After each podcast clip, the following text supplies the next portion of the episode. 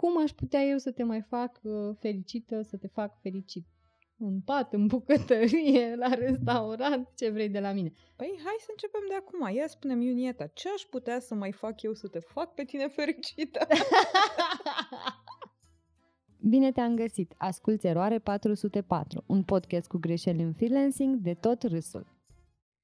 Bună și bine v-am regăsit la episodul 11 din Eroare 404, un podcast cu greșeli în freelancing de tot râsul. Noi suntem Anca și Iunieta de la Nomad Talks și ne propunem să povestim astăzi puțin despre relația love-hate pe care o avem cu munca. Asta pentru că povesteam cu Emma mai de dimineață și ea spunea că atunci când ne ascultă vorbind despre munca noastră și despre freelancing, facem lucrurile să pară foarte ușoare. De parcă la noi totul e simplu, totul are succes, nu e niciodată nimic de negociat, nu e niciun deadline depășit, nu e nicio factură neplătită și de fapt lucrurile nu stau chiar așa. Așa că hai să vorbim un pic despre iubirea asta de muncă, înainte să vorbim de ura de muncă. Tu ce iubești la ce faci? Băi, eu chiar iubesc munca și am stat și m-am întrebat de multe ori de unde mi-a pornit pasiunea asta pentru comunicare. Chiar făcusem o obsesie când eram mică să tot o întreb pe mama dacă a observat la mine o tendință sau un obicei când eram copil să scriu, să citesc sau să vorbesc cu oamenii.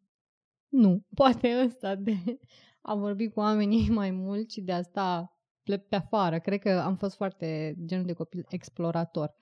Dar de 10 ani de când lucrez în comunicare, mi-am dat seama că iubesc enorm de mult cuvintele, să scriu și mai mult de atât iubesc să găsesc acele cuvinte potrivite și acele direcții potrivite pentru fiecare client cu care lucrez.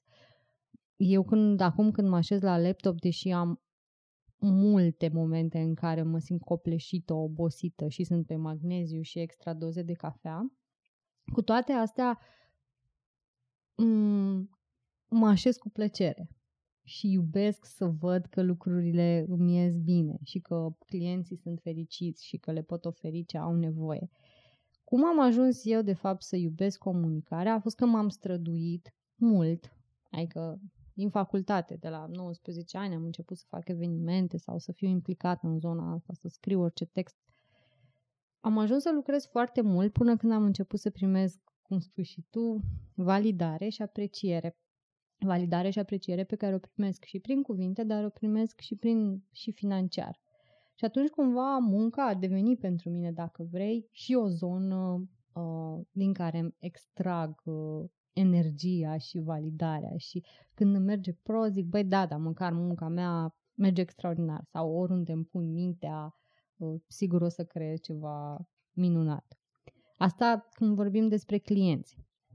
Că dacă ne gândim la proiectele personale, acolo îmi iau altfel de validare. Mai degrabă acolo îmi place să mă provoc și să îmi testez munca, știi? Și să îmi testez nivelul de profesionalism. Adică cam așa, la clienți îmi place cât de cât să fiu în partea safe, să fiu stăpână pe lucrurile pe care le livrez.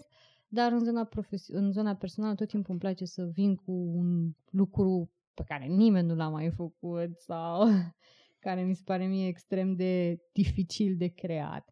Pentru că, nu știu, din iubire și din liniștea și din crederea asta pe care o am în munca mea și în rezultatele pe care le-am avut până acum, găsesc multă motivație să mă duc și să explorez mai departe anumite zone. Păi dacă nici în proiectele personale nu experimentezi și nu testezi limitele a ce știi și ce ai putea ști să faci, unde să o faci? Da, e mai bine să experimentezi pe banii tăi și pe barba ta, cum ar veni. Pe timpul tău, pe nervii tăi, pe energia ta, pe deadline-urile pe care ți le pui singur și nu neapărat pe ale...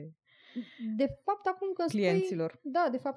Spui, cred că așa am făcut până acum. Am experimentat super mult în proiectele personale sau voluntariat sau orice alte proiecte în care nu eram plătită și apoi am plecat cu knowledge pe care n-am pus în practică pentru clienții care m-au plătit. Deci cumva clienții ar trebui să ne fie recunoscători că am iubit munca atât de mult încât să experimentăm și să venim la ei cu cele mai bune alternative. Da, e, dar, mă rog, episodul de astăzi nu este ca o odă de dragoste. Nu e ca o odă de dragoste, dar ca să zic așa, ăsta a fost preludiul la iubire. Ăsta a fost preludiul, da. Pentru că dragostea cu munca sau relația de iubire cu munca poate să fie extrem de toxică. Exact, și acum te-am lăsat pe tine să vorbești de iubire, vorbesc eu mai încolo la urmă. Așa, love and hate, exact. Am putea să fim în seara asta bad cap, good cap, dar și eu am lucruri de zis despre cum munca te poate stresa foarte mult, obosi exagerat și chiar atunci când iubești ceea ce faci, poți ajunge într-o secundă să o urăști. Doar pentru că, na, nu pui limite sau nu poți să-ți aproximezi singur volumul de muncă. O să dezbatem destul de mult acolo. Dar uite, în cazul în care se întreabă cineva, că tot mai spun unii oameni, că măi, munca e ceva ce faci ca să fii plătit, ca să primești bani și ca să-ți cumperi ce ai nevoie. Dar suntem noi ăștia care insistăm foarte tare să lucrăm în niște domenii și să facem niște lucruri care să ne aducă alte împliniri în afară de bani. Stau și mă gândesc, ok, eu mi-am dat seama că îmi place comunicarea și n-am venit pe filiera asta de scris, am venit pe filiera asta de evenimente.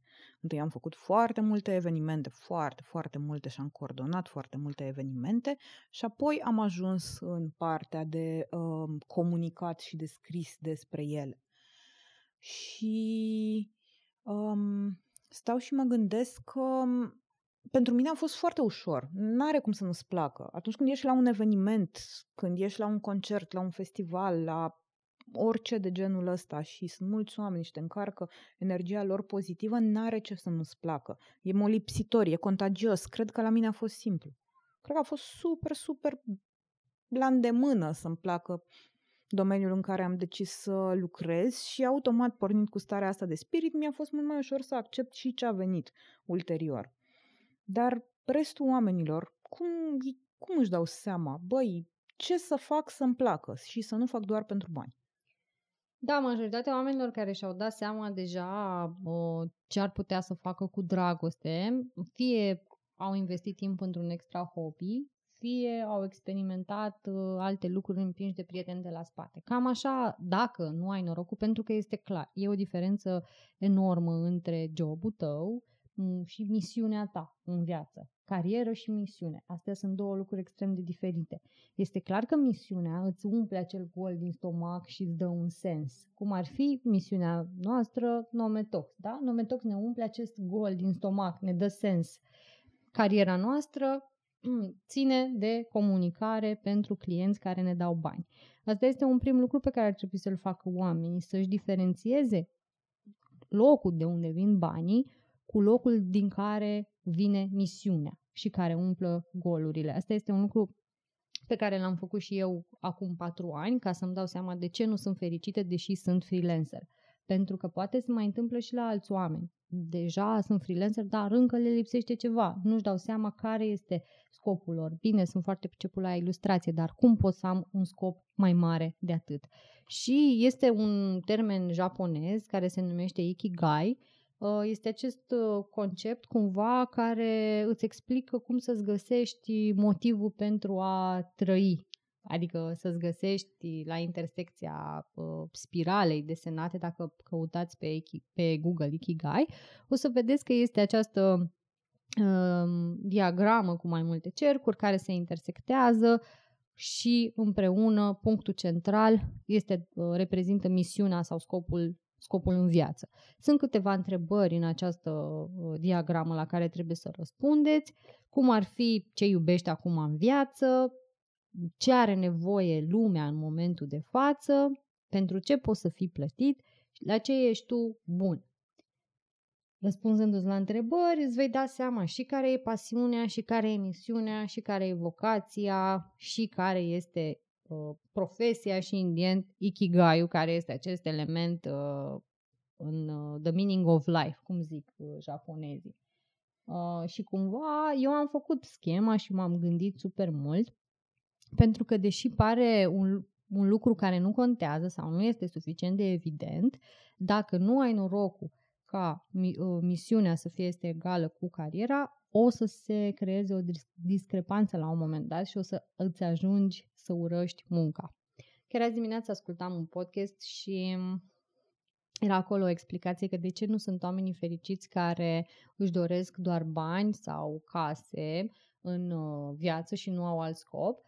Pentru că, in the end, noi alergăm în fiecare zi, după mașină, după casă, după fericire, după haine, după... Și această urmărire nu se mai termină niciodată. Pentru că ai o mașină, vrei altă mașină, ai o casă mică, vrei o casă mai mare, o haină nouă, vrei una și mai nouă. Și, in the end, noi nu o să ne umplem golul niciodată dacă suntem într-o continuă alergare după forme sau lucruri materiale. În schimb, dacă îți pui un scop, dacă îți găsești misiunea, de exemplu, da, tu te pricepi la ilustrații. Misiunea ta ar fi să înveți toți copiii de la grădiniță să deseneze case pătrate. Faci, croșetezi. Misiunea ta ar fi să înveți femeile care ies la pensie să croșeteze și să vândă mai departe. Adică trebuie să-ți găsești din pasiune, din pasiunile pe care le ai, o misiune care să impacteze și în jurul tău și care chiar să aducă un bine societății și un bine și ție. Pentru că încă un lucru, și știți deja, noi suntem animale sociale, nu putem fi fericiți singuri. Și chiar într-o carte citeam că dacă tu ești fericit și oamenii de lângă tine sunt nefericiți, cei apropiați, tu nu te vei putea bucura de fericire. Pentru că practic te sprijini pe nefericirea lor. Și când tu vei fi nefericit, ei se vor sprijini pe nefericirea ta. Asta dacă ești într-adevăr într-atâta de conștient. Da, să presupunem că vorbim de această lume super ideală, de oameni altruiști care țin foarte tare la bunăstarea celorlalți. Exact. Cred că misiunea, în general, este în strânsă legătură cu starea oamenilor din jur sau impactul pe care noi l-am putea avea. Nu pot să zic oamenilor, animalelor, mediului. Poate să fie impact asupra orice. Dar nu doar a oamenilor. Avem o prietenă care știm cât de mult iubește animalele. Avem oameni în jur care sunt foarte obsedați de mediu sau de colectarea selectivă și astea sunt misiuni importante pentru noi ca omenire. Stau și mă gândesc ce se întâmplă atunci când ajungi să faci bani din misiunea asta pe care o ai. Ajungi în chakra 7. Într-adevăr, te apropii de Dumnezeu și totul intră într-un super mare echilibru, dar dacă tu, să zicem, dacă misiunea ta începe să devină condiționată de faptul că generează și venituri, nu-și pierde oare cumva până la un punct statutul ăsta de misiune? Măi, cred că... Ce faci atunci? Îți cauți altă misiune? Da, poate să fie, schimbarea este binevenită, dar cred că atunci când câștigi bani din misiune, înseamnă că ești aliniat cu tot interiorul și exteriorul. Aceasta alinierea noastră despre care se tot vorbește, de a fi în contact cu interiorul tău și de a ști și de a nu împrumuta misiunea oamenilor din jur, ci a-ți asuma propria ta misiune, asta înseamnă. Pentru că eu încă o dată o să mă dau pe mine exemplu, dar nu neapărat cel mai bun exemplu, adică misiunea de a aduce freelanceri împreună, Nometox a devenit un proiect foarte recunoscut și care mi-a adus și bani, pentru că clienții pe care îi avem acum ne-au venit datorită notorietății pe care ne-a creat acest proiect. Nu ne-a adus bani cum ne așteptam noi să ne aducă bani sau cum așteptam eu să aducă bani, dar ne-a adus bani pe o altă cale. N-au intrat pe ușă, au intrat pe geam. Dar tot au venit cumva. Așa că cred că există o aliniere.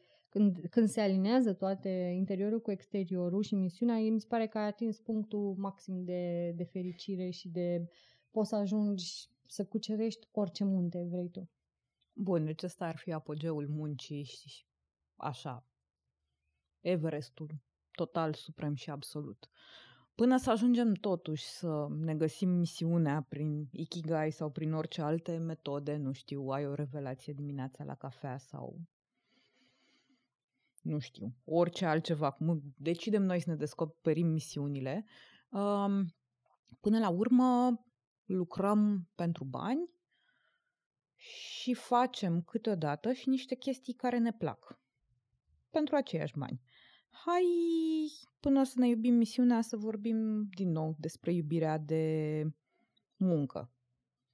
E bine să iubești ce faci, dacă mă întrebi pe mine. Te ajută foarte tare să simți până la un punct că... Acum depinde foarte tare ce te motivează și aici o să mă întorc chiar la lista de criterii pe care ar trebui să le aplici proiectelor sau activităților tale legate de muncă înainte să te apuci de ele. Poate că e important pentru tine să fii creativ sau e important pentru tine să simți că faci parte dintr-o echipă, poate ai nevoie de validări și de încurajare, poate ai nevoie de, nu știu, noutate. În fiecare zi să faci ceva nou și să nu ai task-uri repetitive. Și atunci când ajungi să faci lucruri aliniate cu setul ăsta de valori ale tale, automat ajungi să-ți iubești munca. Și cred că e o idee foarte, foarte bună să ne orientăm către joburi sau către proiecte, în cazul freelancerilor, către care să ai loc să-ți arăți puțină iubire sau puțin mai multă. Cred că ești mai productiv, mai fericit, mai împlinit, mai eficient. Proiectele parcă se aranjează, se aliniază mai bine, deadline-urile parcă sunt mai lungi, altfel se întâmplă lucrurile. Cred că trebuie niște filtre puse în relația asta de iubire cu munca. Adică, în primul rând, ca să te prinzi cum ai putea să-ți iubești munca, ar trebui să te prinzi ce te face pe tine mulțumit și fericit. Din nou, ne întoarcem la întrebările de bază. Cine sunt, ce vreau, care sunt valorile mele, ce mă mulțumește, ce nu mă mulțumește. Dacă tu ești fericit cu un fi anume, dacă tu ești fericit cu un domeniu anume, dacă tu ești fericit cu un anumit tip de proiect, text, alegeți doar proiectele sau alege doar proiectele respective, prioritizează-le sau încarcă-te de la ele. O metodă pe care eu o mai folosesc și de care ți-am mai spus, am cel puțin 2 proiecte pe care le iubesc la nebunie și în care sunt implicată 100% și motivul pentru care lucrez pentru care sunt implicată în proiecte nu ar fi neapărat banii. Adică pot să aleg 1, 2 antreprenori mai mici, dar pe care iubesc la nebunie, îmi place viziunea lor, îmi place ce vor să facă și îmi aleg alte 2 proiecte care sunt mai mari și îmi permit să strâng bani sau whatever, să-mi plătesc chiria, dar nu sunt neapărat atât de implicate emoțional. Adică, cred că și în relația asta de iubire cu munca și cu clienți în general, dacă nu se poate să fie toți pe plus, că na, știm și noi cum stă treaba, măcar să existe un echilibru. Să nu fie, știi, minus. Adică când îți analizezi clienții, că ar trebui să avem și noi o analiză, cel puțin la 3 luni, a relației de, numim asta, să analizăm relația de iubire cu clienții. Nu, am înțeles că asta se face și în relațiile de cuplu. Îl întreb pe partener la câteva luni, cum aș putea să te mai fac eu fericită, iubitul meu? Mi se pare ceva atât de utopic. Nu? De bună voie vrei să-ți dai și mai mult de gândit și de făcut în plus da, în toate relațiile. Mi s-ar părea foarte tare să existe comunicarea asta un pic mai deschisă în cuplu și chiar să ne întrebăm unii pe ceilalți, eu te fac fericit. Adică așa, periodic. Ne întâlnim în bucătărie, scoatem carnețelul la 3 luni. Cum aș putea eu să te mai fac fericită, să te fac fericit? În pat, în bucătărie, la restaurant, ce vrei de la mine. Păi hai să începem de acum. Ia spune-mi, Iunieta, ce aș putea să mai fac eu să te fac pe tine fericită? Terapie de cuplu în direct. Da. Terapie de cuplu profesional, să nu dăm de înțeles fanilor noștri. Deci revenind, cred că la fel cum ar trebui să fie o relație analizată ca să evolueze, ar trebui și relația între freelancer și antreprenor, client, să fie analizată, poate nu de ambele părți de data asta, poate doar de freelancer, ca să își dea seama ce își ia din acea relație. Și la fel între angajat și angajator. Clar, și între angajat și angajator. Angajatorii cred că fac mai mult asta. Ei sunt mult mai cu ochii pe angajați. Și, adică eu mi-aduc aminte în agenție că aveam evaluări foarte des. Foarte des ne evaluau și aveam și premii pentru angajatul anului sau nu mai știu cum era angajat. De 2 ori pe an parcă aveam. Acum, foarte off-topic, o să zic că eu am impresia că la noi oricum cultura asta evaluării e unidirecționată. Adică poți să fii evaluat ca angajat sau ca, nu știu, furnizor, dar când te duci și tu să dai cu feedback-ul, nu prea se mai uită nimeni cu ochi bun la tine. Băi, ce faci, ai glas? Da, cam asta e, nu știu. Cred că angajații nu au avut curajul de-a lungul, nu au avut curajul necesar să spună părerea despre, sau să ceară lucruri. Eu nu intru aici, tot timpul mi-am cerut tot ce mi-am dorit, măriri de salariu. Cel mai greu a fost la prima mărire de salariu pe care am cerut-o. Mi se părea foarte complicat și când mi-am dat seama că e atât de simplu, efectiv mă deranja, mă făcea să nu mai fiu productivă, mi se părea că nu-i corect câțiva ani câștig. Și m-am dus și am spus și la următoarea negociere de fee nu am mai avut absolut nicio jenă. Asta este suma sau ăștia sunt banii care mă mulțumesc pentru că eu știu și sunt conștientă de valoarea pe care ți-o aduc. Doar că îți dau o idee, altcineva nu o va mai avea, pentru că e clar, fiecare om are idei diferite și eu mizez foarte mult pe asta. Acum că am închis off topic-ul, apropo de feedback-ul unidirecționat, dar e ceva ce pe mine pe noi ne doare această situație cu clienții și cu angajatorii. Și dacă deschidem discuția, îmi imaginez că o mai aude câte cineva și se mai sesizează. Să ne întoarcem totuși că, uite, am prins din zbor un concept din ce povesteai tu mai devreme și anume echilibrul ăsta pe care e bine să-l ai în muncă. Să ai proiecte din care să câștigi cât te simți confortabil sau cât simți că ai nevoie sau whatever goal ți-ai setat tu acolo, să ai proiecte care să te împlinească, să te aducă mai aproape de misiunea ta și că astea trebuie echilibrate. Iar la mine e super, super nostim că de pe la începutul anului eu devin tot mai conștientă că n-am deloc acest echilibru. Mie îmi lipsește cu desăvârșire. Eu am numai o suită de, nu știu, multe proiecte de mai mici care mă împlinesc niște puncte de vedere, mă aduc mai aproape de misiunea mea de a conecta oamenii, de a da vorba mai departe despre inițiative faine și mișto. Mai am și proiecte mai mari, dar cumva înclin să cred că și nișa în care lucrez eu era super, super nostim. Am început aseară, ți-am zis, dar spun la toată lumea, am început un curs de PR și la început, cum începi un curs și toată lumea se prezintă, am fost întrebată ce fac și am spus, bună, eu sunt Anca și fac PR cultural de imediat, cred că se fac 9 ani. Vai, toată lumea a avut așa o... Pe Zoom îi vezi pe oameni cum... Păi, îmi pare rău, în cultură fiurile sunt mici. Și eram... Da, noi muncim pe împlinire. Și mi-am dat seama că la asta tot meditez eu de câteva luni. Sunt nișe de muncă foarte aliniate cu misiunea ta. Doar că e muncă, nu e misiune. Mm-hmm. Și cât timp vrei să rămâi și să muncești numai în zona asta, s-ar putea să nu ai resursele efectiv ca să trăiești, ca să muncești în continuare. Mă bucur că rezolvăm o problemă în direct. Ei, noi o dezbatem de o vreme. Acum cred că doar o tranșăm. Tragem niște concluzii. Dar cred că sfatul ăsta a fost clar pentru tine și în mod special pentru tine că nu poți să amesteci chiar așa misiunea cu banii, adică în momentul și modul în care o faci tu. Și știu, poate, că nu toți clienții mari ți-ar aduce niște împliniri emoționale, dar ți-ar acoperi nevoile de bază din mega noastră piramida lui Maslow, care o să-ți permită să nu mai fii frustrată, ceea ce te-ar aduce pe următoarele... Mi s-ar activa următoarele chakre. Adică... Trebuie să povestim o dată de cum stă treaba cu chakrele astea. Asta tu.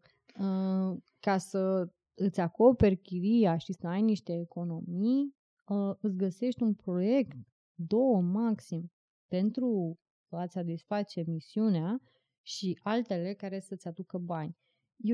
Asta zic ce a funcționat la mine și zic că nu am avut Niciodată nu m-am simțit obosită să lucrez pentru Nomad nopțile, zilele și acum de câteva luni am și eu un proiect pe lună pro bono în care ajut un antreprenor. Am ajuns la 3 antreprenori pe care i-am ajutat pro bono. Eu prefer să nu le mai cer lor bani, antreprenorilor mici, îi ajut gratuit ședințe de consultanță și stăm de vorbă și le explic ce trebuie să facă și prefer să lucrez pe bani cu clienții mari care măcar atunci când mă plătesc sunt și eu fericită, nu mai le cer 1 leu, 2 antreprenorilor. Și atunci și cu antreprenorii îmi aduc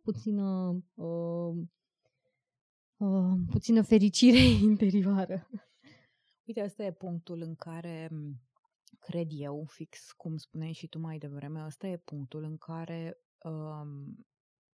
iubirea pentru ceea ce faci, pentru munca ta, dacă nu ești foarte atent și dacă nu ești conștient de acest echilibru necesar, se transformă în ură. Pentru că, așa cum spuneai, e foarte ușor și plin de satisfacții să lucrezi pentru misiunea ta. Dar, pe de altă parte, misiunea e făcută să schimbe și nu neapărat să te susțină. Și ajungi în punctul în care sunt și eu de o vreme și din care... cum ziceam de casa mea de freelancer cu frica zilei de mâine, uite, asta este beciul. Mm-hmm. Beciul e cel mai nasol loc în care poți să fii în activitatea ta. Este beciul cu frustrarea, în care efectiv ești atât de frustrat de ceea ce faci și nu mai vrei să lucrezi. Și vrei să renunți odată pentru totdeauna la activitatea asta și să zici, da, de ce o fac eu? Și de ce nu o face altcineva și să o ia oricine vrea pe lumea asta. Înainte de a investi extraordinar de mult timp și energie și resurse în chestii care fac parte din misiunea ta, asigură-te că ești conștient de valoarea de bani pe care suma de bani pe care efectiv trebuie să o produci. Ai bifat chestia asta, ți-a mai rămas timp, atunci vezi cât... Vorba ta, uite, tu îți aloci timp pentru un antreprenor pe lună. Alți oameni fac 10 ore de voluntariat. Limitele sunt la fiecare și aș vrea neapărat să spunem aici, ne audă toată lumea, lucrurile astea care te susțin. Să zicem că îți dorești foarte tare să ai un job sau să ai proiecte de freelancing care să-ți aducă pe lună 2000 de euro. Ăștia 2000 de euro poți să-i... câștigi din 2 proiecte mari sau poți să-i câștigi din 10 proiecte mici. Acum, în cazul în care cineva se simte cu musca pe căciulă, o zic eu sunt acolo. Ai ceva pe căciulă, Anca. Da, imediat. E o muscă? La mine e stolul. E un bondar? Am un cuib întreg de viespe, să spun. Dar uite, eu o spun cinstit de față cu toată lumea. Recunosc că, ca să ajung la suma de bani pe care mi-o doresc pe lună din proiecte, am unul, maxim 2 proiecte mari, dintre care unul singur recurent și în rest am o groază de proiecte mititele pe care le tratez, ca să zic așa, pentru că sunt un profesionist, cu același respect și cu aceeași atenție și cu același timp pe care îl acord celor mari. Acum și o ziua mea are 24 de ore și orele mele tot 60 de minute au. Deci gândiți-vă foarte bine când faceți combinația asta de proiecte. Dar tu te gândești bine? Acum mi se pare să suntem la terapie. Ar putea să numească și așa, Nometox la terapie cu freelancerii. Pentru că, uite, vezi acum că povestești despre ce ți se întâmplă, conștientizezi și dai singură seama că găsești rezolvarea. Dar nu știu, că găsești rezolvarea fix prin ceea ce îmi spui tu mie. Uite, asta fac, asta e problema, va trebui să-mi aloc un număr de antreprenori mici. Îți alegi tu, oprește țeava și alegeți doar 2-3. Asta o să-ți aducă, din nou, zic, împlinire, să-ți duci misiunea mai departe și vei face spațiu pentru proiecte mai mari ca să poți să ai niște economii, să-ți cumperi o mașină și Să-mi cumperi mie cadouri. Asta voiam să zic. Mașina e departe de a fi misiunea mea, dar cadourile pentru tine sunt ce mă dă jos din pat în fiecare dimineață. Repetăm, cum aș putea să mai fac eu pe Iunieta fericită și astăzi? Aș vrea să mai vorbesc despre cum munca te face să ajungi în burnout, pentru că citeam un articol, cred că a fost anul trecut sau nu mai știu, că oamenii care iubesc foarte mult ceea ce fac au șanse mult mai mari să ajungă în burnout decât oamenii care își urăsc munca. Păi normal că așa se întâmplă. Îți place să faci ceva, știi cum, despre ce am mai vorbit, de bomboane? Mm-hmm. Îți plac bomboanele? Păi vrei să mănânci toate bomboanele. Nu te oprești până nu faci o comă glicemică. Iei toate bomboanele să fie ale tale. Da, oamenii care își iubesc munca se pare că au mai mult drive, mai mult timp, să stea la laptop, să facă mai multe proiecte în același timp, să preia de mai multe ori inițiativa, să se arunce în lucruri care durează mai mult timp decât consideră, whatever. Un alt lucru care te mai duce la burnout, de exemplu, ar fi că dacă tu muncești, cum suntem noi, da, și majoritatea oamenilor care ne ascultă bănuiesc că lucrează în marketing, în comunicare, cum suntem noi și stăm toată ziua la laptop, scriind sau făcând campanii sau whatever, după care, când avem liber, ce facem mai departe? Mai scriem și noi un articol pentru blogul personal, mai facem niște postări pentru social media pe conturile noastre personale ca să ne ocupăm și de personal branding, mai edităm niște videouri și ce credeți? Cum credeți voi că se numește asta? Tot muncă, nu are alt nume. Este tot muncă. Și cumva ar trebui pusă în timeline-ul ăla zilnic cu câte ore lucrez eu, ar trebui contorizate și asta. Da. Munca pe care o facem pentru noi este tot muncă, nu are o altă definiție, nu este hobby. Un hobby înseamnă să nu mai fi neapărat în locul în care lucrez. Că, știi, eu nu văd un hobby, da, hobby-ul meu este să scriu, îmi place la nebunie să scriu, dar mă opresc și m-am oprit din a scrie pe blog tocmai pentru că nu mă mai dezlepeam de laptop. Am atât de multe idei de articole pe care abia aștept să le lansez în lume, dar îmi trebuie, nu știu, probabil că o să le scriu într-o vacanță. Știi, când nu stau 10 ore la laptop și pe aia mai stau 2. Adică o să ne luăm vacanță vreodată? Sper. Ce ai spus? Vacanță? O să ne luăm vacanța anul ăsta? Sper, da. Poate mergem în team building. Da, uite, mi se pare super nostim că întotdeauna vorbim de burnout, de stres, de boala secolului și așa mai departe și am impresia că foarte mulți oameni cred că stresul și burnout-ul vin atunci când lucrezi și când lucrezi lucruri care nu-ți plac. Uhum. Dar nu, eu cred că cel mai mare nivel de stres, cel mai mare burnout pe care ți-l poți da e atunci când te supraîncarci cu lucruri care îți plac. Și am vorbit, tot zicem de iubire de o vreme, dar noi de fapt cred că vorbim de ură de cel puțin 10 minute, pentru că atunci când ești supraîncărcat, când... nu mai dormi nopțile panicat fiind că, Doamne, câte ai de făcut. Atunci când ești super, super aglomerat și nu mai vezi luminița de la capătul tunelului, nu știu cum să zic, nu prea mai iubești ce faci. Sau oricât ai iubit ce faci, cumva trebuie să te oprești și să te recalibrezi puțin. Pentru că, uite, eu de pildă am avut 2 momente în care mi-am urât munca foarte tare. Prima dată a fost la anul trecut, pe la finalul verii, când mă frustra enorm un singur proiect pe care l-aveam. Foarte tare. Am mai povestit despre asta și am să tot spun pentru că mi se pare un exemplu din ăla de nu că peștele de la cap se împută, poate se împută și de la vârful cozii și să strice bunătate de diș. Dar da, ajunsem un punct în care eram super, super frustrată de un singur proiect și eram ok, bun. Păi nu mi-era foarte clar la momentul ăla care era proiectul cu pricina și ajunsesem să urăsc tot ce fac. Am zis, nu mai vreau să fac comunicare, nu mai vreau să fac PR. Știți ce? O să mă las de absolut toate și eu mă duc să-mi iau un job în corporație. Am și martori care m-au văzut cum mi-am căutat activ. Vreo 2 săptămâni cred că mi-am căutat activ și m-am gândit la ce joburi din corporație să aplic. Până când am făcut niște orientare în carieră cu Cristina, desigur, și... efectiv, atunci am pus degetul pe rană și am zis, băi, da, eu nu urăsc toată munca mea, doar proiectul ăsta. Și cumva, natural, nu că am renunțat eu la el. am căzut de comun acord că nu mergem mai departe împreună și lucrurile s-au clarificat. Mi-am dat seama că restul era ok, îmi aduceau și bani, îmi aduceau și împlinirea, eram într-un echilibru destul de bun. Iar as we speak, sunt acum într-unul dintre momentele în care mi-am urât foarte tare munca. Foarte, foarte tare. Cum spuneam, pentru că iar am ajuns într-un dezechilibru. Și nu e ok. Nu e ok să permiți să ajungi în dezechilibrul ăsta. Cum, să zicem, atunci când ești un om anxios și trebuie să-ți faci un reality check permanent, ca să te ancorezi în prezent, să-ți dai seama ce ai și ce nu ai, și profesional trebuie să-ți faci un reality check la fel de des.